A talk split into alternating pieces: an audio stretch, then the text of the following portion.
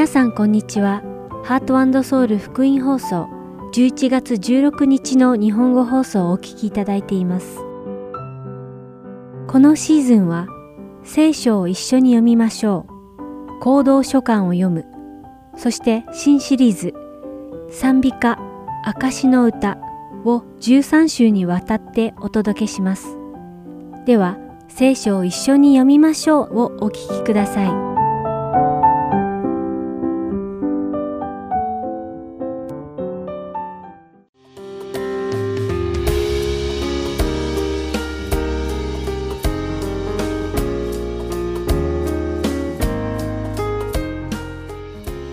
さんこんにちは。聖書を一緒に読みましょうのお時間です。お相手はダイヤモンド優子がお送りいたします。神様が憎まれる罪はいろいろありますが、その中でも神様が最も憎まれる罪とは一体どんな罪だと皆さんは思いますか？それは傲慢の罪なのです。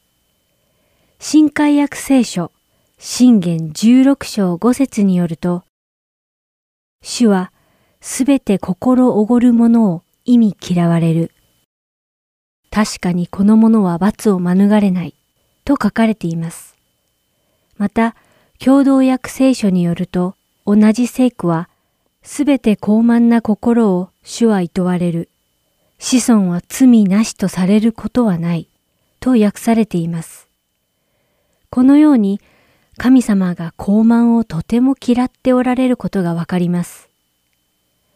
信玄に込められている最も大切な教訓は、神様を恐れ敬うことです。信玄一章七節によると、主を恐れることは知識の始めであるとあります。傲慢である、おごっているということは、神様を恐れ敬っていないということになります。なぜでしょうか？では、どのような形の高慢が信玄16章に書かれているか見てみましょう。では、高慢とはどのような形で私たちの生活に現れるでしょうか？自分が得意なことを他人に見せびらかすことでしょうか？自分のことを自慢することでしょうか？今日お読みする信玄16章を読むと、高慢がどのような形で現れるかがよくわかります。では、信玄16章の1節から5節までの御言葉を読んでみましょう。人は心に計画を持つ。主はその下に答えをくださる。人は自分の行いがことごとく純粋だと思う。しかし主は人の魂の値打ちを図られる。あなたのしようとすることを主に委ねよ。そうすれば、あなたの計画は揺るがない。主はすべてのものをご自分の目的のために作り、悪者さえも災いの日のために作られた。主はすべて心おごる者を意味嫌われる。確かにこの者は罰を免れない。一節では、人は計画を立てるけれども、人が最終的に口に出す言葉は、その人が完全にコントロールできるものではなく、神様がその人の下に答えをくださる。つまり、私たちがいくら計画しても、結果は神様の御手のもとにあり、神様の願った計画通りになるということなのです。よって、高慢な人は、神様の与えてくださる結果に対して満足できないのです。皆さんは自分の計画通りにことが運ばなかったり、神様が自分の祈りを聞いてくださらなかったりしたとき、不平を言ったことはないでしょうかもし、あるのなら、それが高慢の形なのです。また二節には、人は自分の行いがことごとく純粋だと思う。しかし、主は人の魂の値打ちを図られると書かれています。これはつまり、私たちがどんなに良い行いをしたとしても、神様は私たちの表向きの行動だけではなく、私たちの心の中までもご覧になり、判断されるということです。神様は私たちの心を見られるのです。ですから、人が心の中に悪い動機や目的があるのに、自分が良いことをしたから善だというのなら、それも傲慢になるのです。さらに三節では、あなたのしようとすることをすべて神様に委ねよとあります。つまり、神様に任せずに自分の思う通りにするならば、それも傲慢であることになります。最後に、四節には、主はすべてのものをご自分の目的のために作り、悪者さえも災いの日のために作られたとあります。ここでは悪いものも含めて、すべてのものが神様のご計画の中で必要に合わせて準備されたことを教えています。ということは、すべてが神様のご計画の中に用意されたので、私たちは全知全能の神様をすべての状況で信頼するべきなのです。よって神様が信頼できなかったら、それは傲慢になります。私たちは明日の計画を立てます。しかし、その計画をくださるのも、その計画を結果へと導いてくださるのも神様なのです。ですから、私たちは神様のなさるすべてのことや、神様が導いてくださるすべての瞬間に神様を信頼し、感謝をして生きるべきなのです。私たちが私たちの心の値を測り、導いてくださる神様に全幅の信頼を置いて感謝を持って従い、傲慢にならずに生きられるように祈ります。それでは、信玄16章をお読みして、今日の一緒に聖書を読みましょうを終わりたいと思います。人は心に計画を持つ。主はその下に答えをくださる。人は自分の行いがことごとく純粋だと思う。しかし主は人の魂の値打ちを図られる。あなたのしようとすることを主に委ねよ。そうすれば、あなたの計画は揺るがない。主はすべてのものをご自分の目的のために作り、悪者さえも災いの日のために作られた。主はすべて心おごる者を意味嫌われる。確かにこの者は罰を免れない。恵みと誠によって咎はあがなわれる。死を恐れることによって人は悪を離れる。死は人の行いを喜ぶとき、その人の敵をもその人と和らがせる。正義によって得たわずかなものは、不正によって得た多くの収穫に勝る。人は心に自分の道を思い巡らす。しかし、その人の歩みを確かなものにするのは主である。王の唇には神の宣告がある。裁くとき、その口に不実があってはならない。正しい天秤と計りとは主のもの。袋の中の重り石も皆主が作られたもの。悪を行うことは王たちの意味嫌うこと。王座は義によって固く立つからだ。正しい言葉は王たちの喜び。まっすぐに語る者は愛される。王の憤りは死の使者である。しかし知恵のある者はそれをなだめる。王の顔の光には命がある。彼の慈しみは後の雨をもたらす雲のようだ。知恵を得ることは黄金を得るよりはるかに勝る。悟りを得ることは銀を得るよりも望ましい。すぐなものの王子は悪から離れている。自分の命を守る者は自分の道を監視する。高ぶりは破滅に先立ち、心の傲慢は倒れに先立つ。へり下って貧しい者と共にいるのは、高ぶる者と共にいて、分取り者を分けるのに勝る。御言葉に心を止める者は幸いを見つける。主により頼む者は幸いである。心に知恵のある者は悟りのある者と唱えられ、その心よい言葉は理解を増し加える。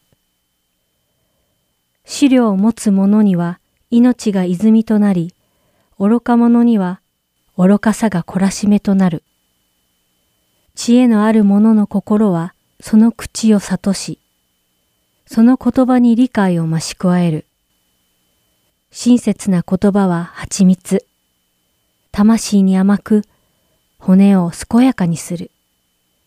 人の目にはまっすぐに見える道がある。その道の終わりは死の道である。働く者は食欲のために働く。その口が彼を駆り立てるからだ。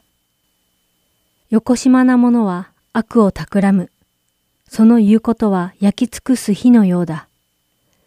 ねじれ者は争いを巻き起こし、陰口を叩く者は親しい友を離れさせる。暴虐の者は自分の隣人を惑わし、良くない道へ導く。目配せをする者はねじれごとを企み、唇をすぼめている者は悪を成し遂げた者だ。白髪は光栄の冠。それは正義の道に見出される。怒りを遅くする者は勇士に勝り、自分の心を収める者は町を攻め取る者に勝る。くじは膝に投げられるが、そのすべての決定は主から来る。今日も聖書を一緒に読みましょうにお付き合いいただきありがとうございました。お相手はダイヤモンド優子でした。さようなら。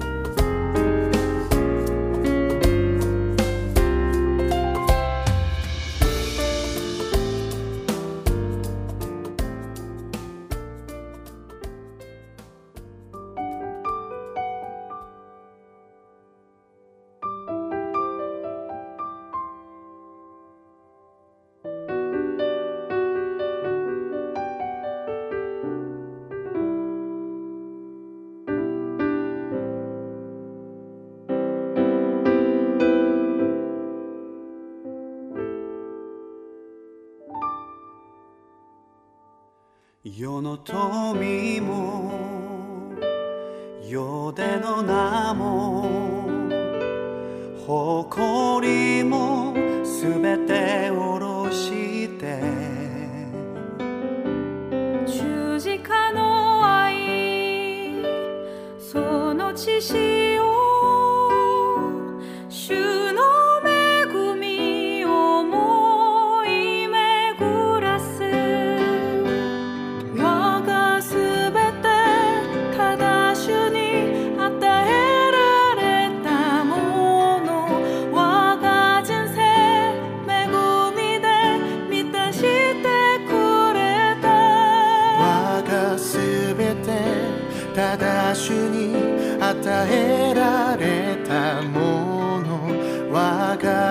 が人生主の前今捧げます。主を歌う我が歩みの中で用いてください。主を褒めます。主を崇め我が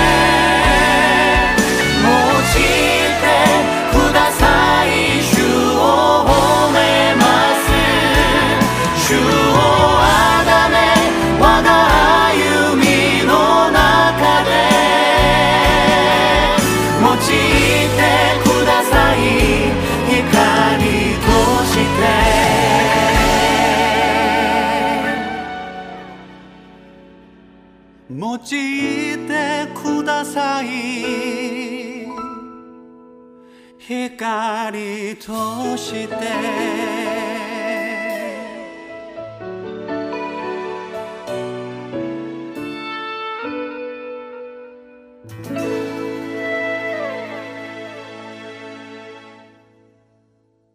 続きましては、行動書簡を読むをお聞きください。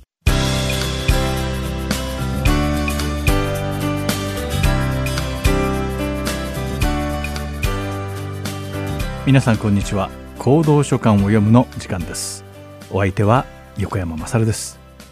今日も皆さんと一緒に行動書簡の背景情報を学び御言葉への理解を深めていきましょ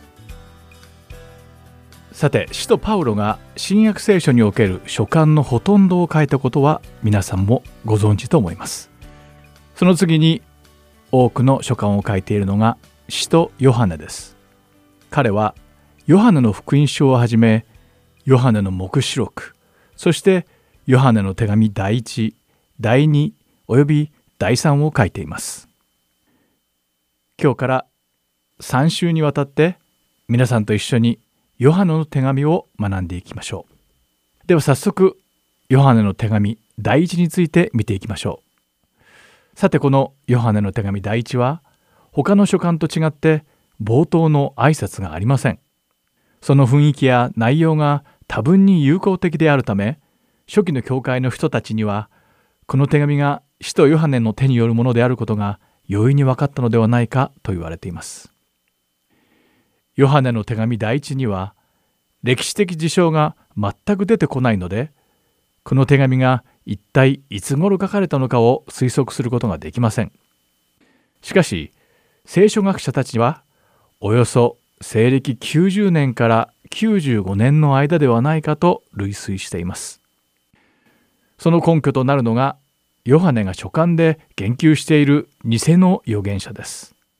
彼らはおそらくグノーシス派のことであると考えられグノーシス派が発生したのが西暦90年頃でした。さらに西暦95年に始まったドミテオによるクリスチャン迫害についての記述が含まれていないためその前の西暦90年から95年の間にこの書簡が書かれたのではないかと考えられているようです。その他にもヨハネはこの手紙をエペソにいる時に小アジアの教会に向けて書いたのではないかと聖書学者たちは類推しています。当時ヨハネはだいぶ高齢だったのですが教会の活動はとても活発に進展していました。そしてその時ヨハネはイエス様の交渉外十字架での死復活そして昇天をリアルタイムで経験したただ一人の生き証人になっていましたそのためヨハネの証言には素晴らしい力があり多くの人がイエス様について語るヨハネの話を聞きたがっていたのですではヨハネの手紙第一に書かれた教会が直面している問題とは一体何だったのでしょうか？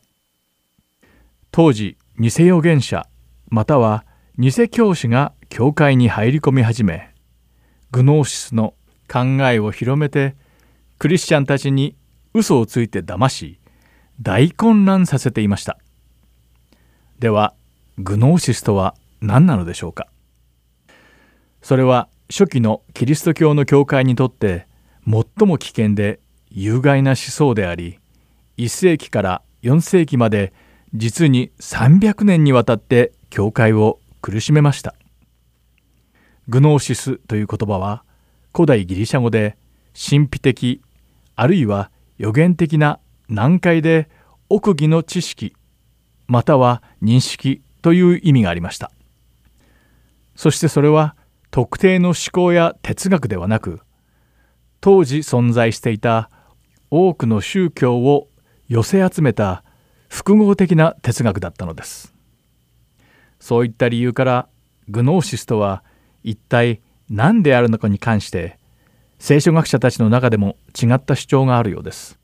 しかしながらグノーシスの中では救いは信仰ではなくある特定の神秘的な奥義の知識を得ることまたは呼び覚ますことによってのみもたらされると信じている点に関して学者たちは同意しています。またグノーシスの教義は物質は基本的に悪であり魂は善であると信じていました。そしてこのような思想に従ってグノーシスは人の姿でこの世に来られたイエス様の神聖を否定したのです。またグノーシス主義者たちは洗礼者ヨハネのバプテスマによってイエス様に降臨した精霊は十字架にかけられる直前にイエス様から離れてしまったとも主張していました。彼らは聖書の教えを超えた神秘的な奥義の知識を得たと主張しクリスチャンもその知識を信じた時のみ聖書を超える崇高な知識を得ることができると歌ったのです。そして彼らグノーシス主義者たちはこのようなことを吹聴して回りクリスチャンたちを混乱させようとしていたのです。一部のグノーシス主義者たちは肉体が根本的に悪であると信じていたため禁欲主義を貫き苦行を通して肉体そのものを否定していました。一方また別のグノーシス主義者たちは肉体と魂は別物で関連していないと信じており肉体が犯す罪は魂には何の影響もないため心ゆくまで罪深い行いをしなさいとクリスチャンたちをそそのかしていたのです。そしてついには罪の有害性を否定し始め結局罪そのものの存在をも否定するようになり最終的には神様の立法に従わないことが良いことであるという結論に達したのです。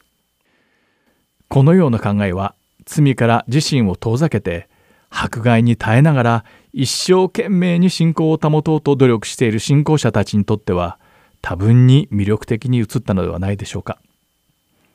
肉体の罪は魂に何ら影響を与えないと教えるグノーシスの考えに少しでも心を動かされてしまったクリスチャンたちにとってはイエス様に対する信仰を保つ理由など全くなくなってしまったのです。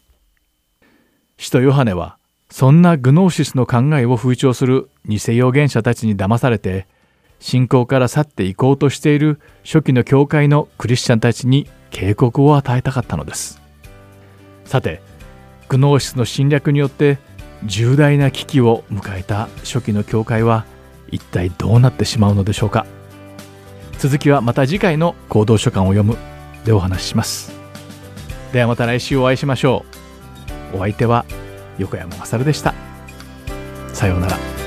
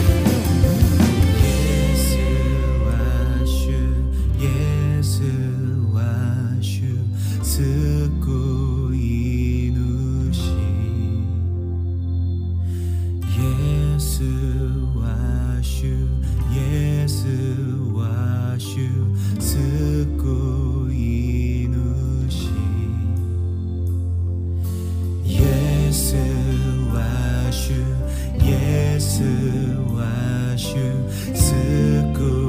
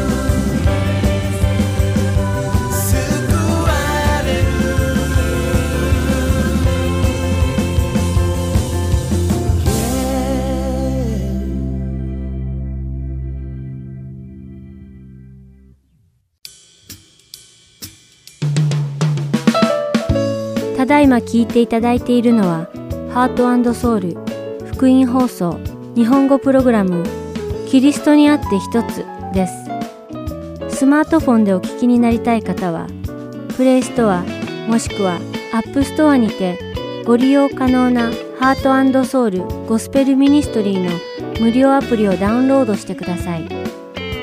アプリでは今週と過去のプログラムを聞くことができます。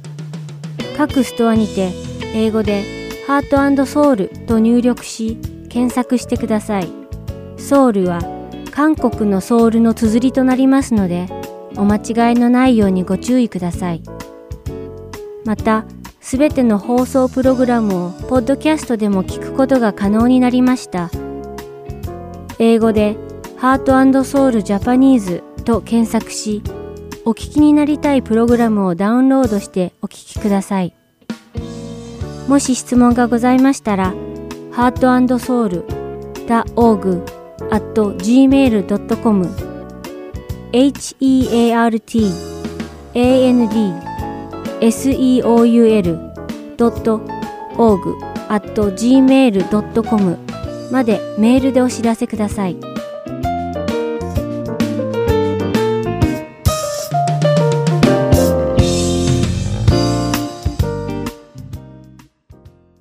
次は賛美歌証の歌をお聴きください。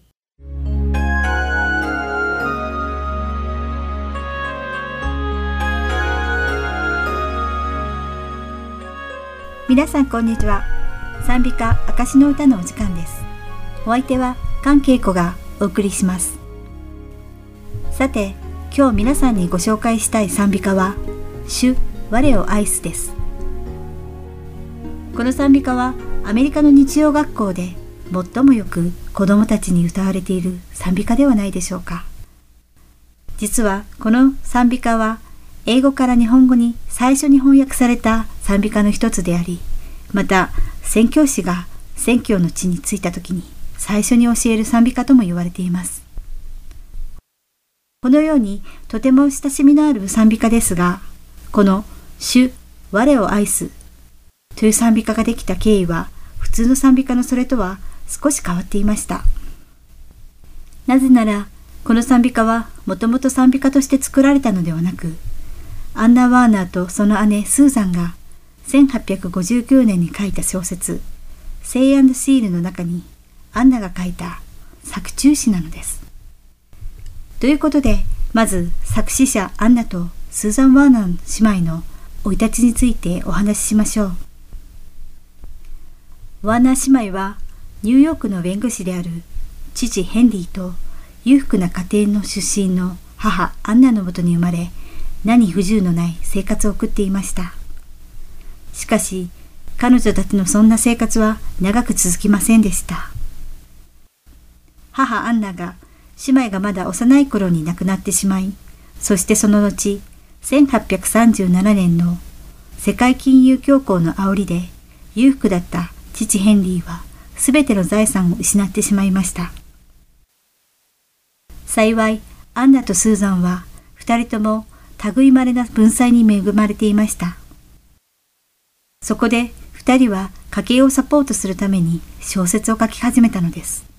そして1850年に二人で書いた Wide Wide World という小説がベストセラーになって以来、このワーナー姉妹は子供向けの小説や詩や賛美歌詞を多く手掛けるようになったのです。当時のワーナー姉妹はニューヨーク州ウェストポイントのハドソン川沿いのアメリカ合衆国陸軍士官学校のあるコンスティチューション島に住んでいました。そしてそこで60年もの間聖書の勉強会を開いては士官学校の生徒たちを教え愛を持って世話をしたと言います。また後に姉妹はその自宅を死に寄贈して亡くなったそうです。先ほども言いましたが、賛美歌、主我を愛すはもともと賛美歌として書かれたものではなく、アンナが姉スーザンと書いた本、セイシールの中に書いた作中詩だったのです。そこで、このワーナー姉妹の書いたセイシールの中からこの賛美歌詞に関する部分を見てみましょう。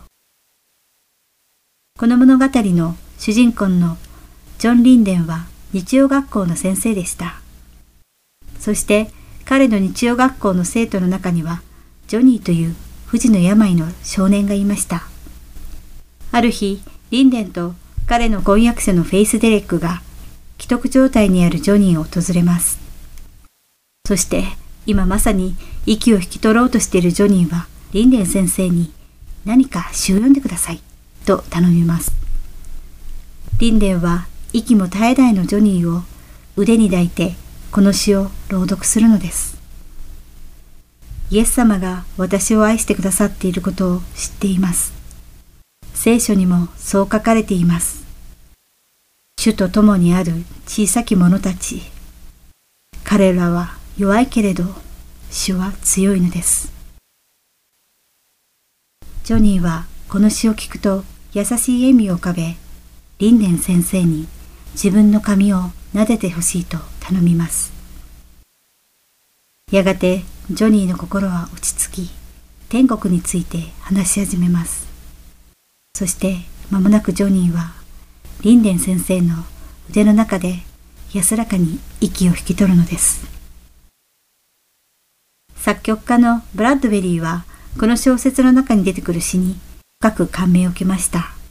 そして彼は、この詩に子供でも口ずさめる曲をつけたのです。これがこの賛美歌ができた経緯なのです。また当時、福音伝道師としてとても有名だったムーディー牧師もこの賛美歌をこよなく愛し、キリスト教復興集会でこの歌を頻繁に歌いました。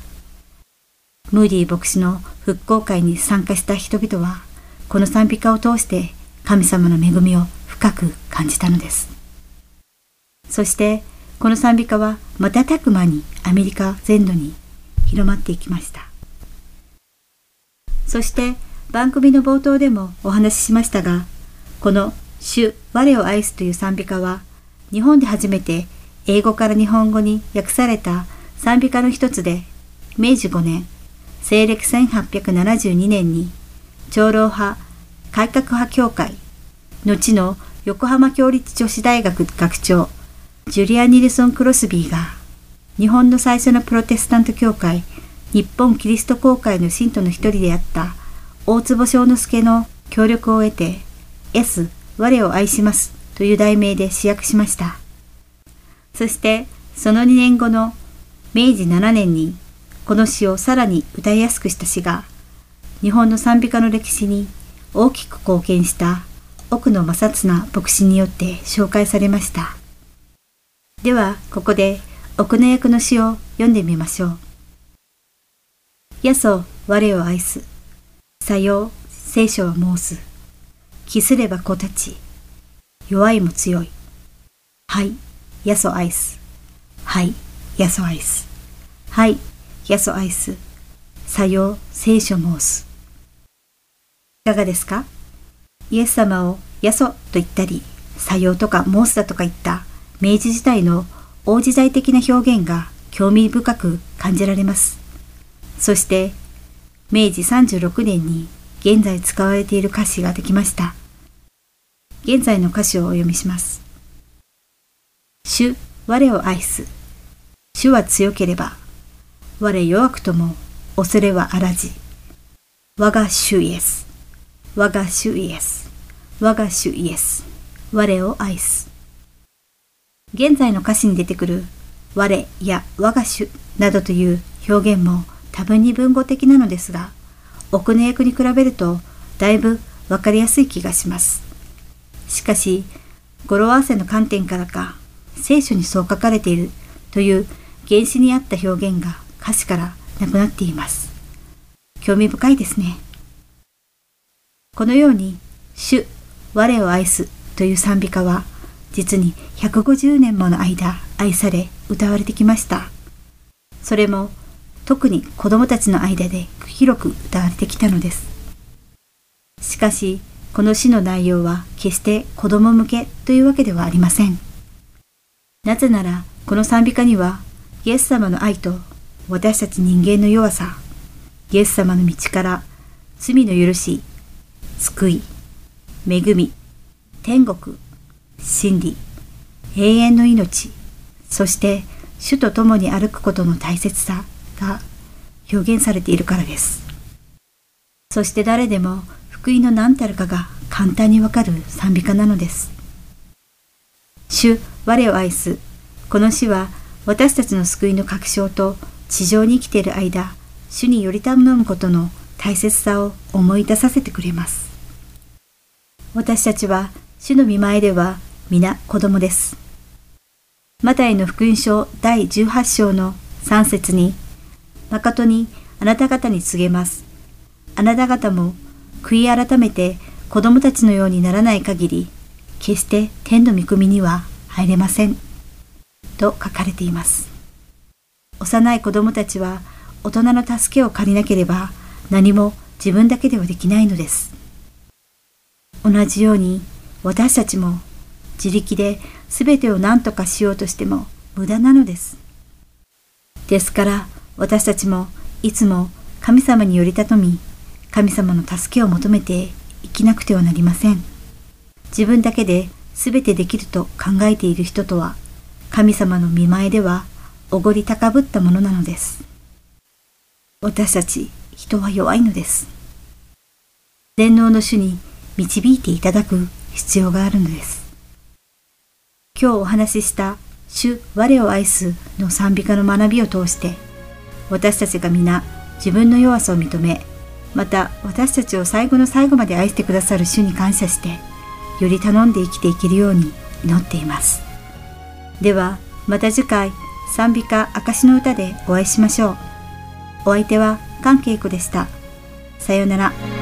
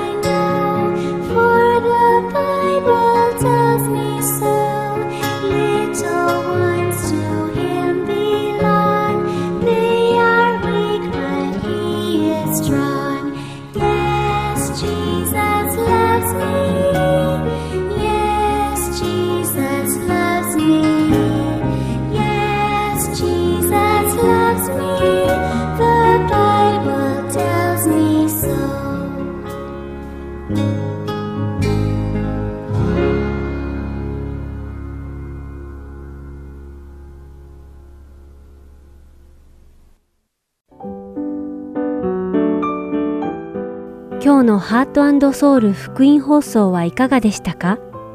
最後までお付き合いくださりありがとうございました。また来週お会いしましょう。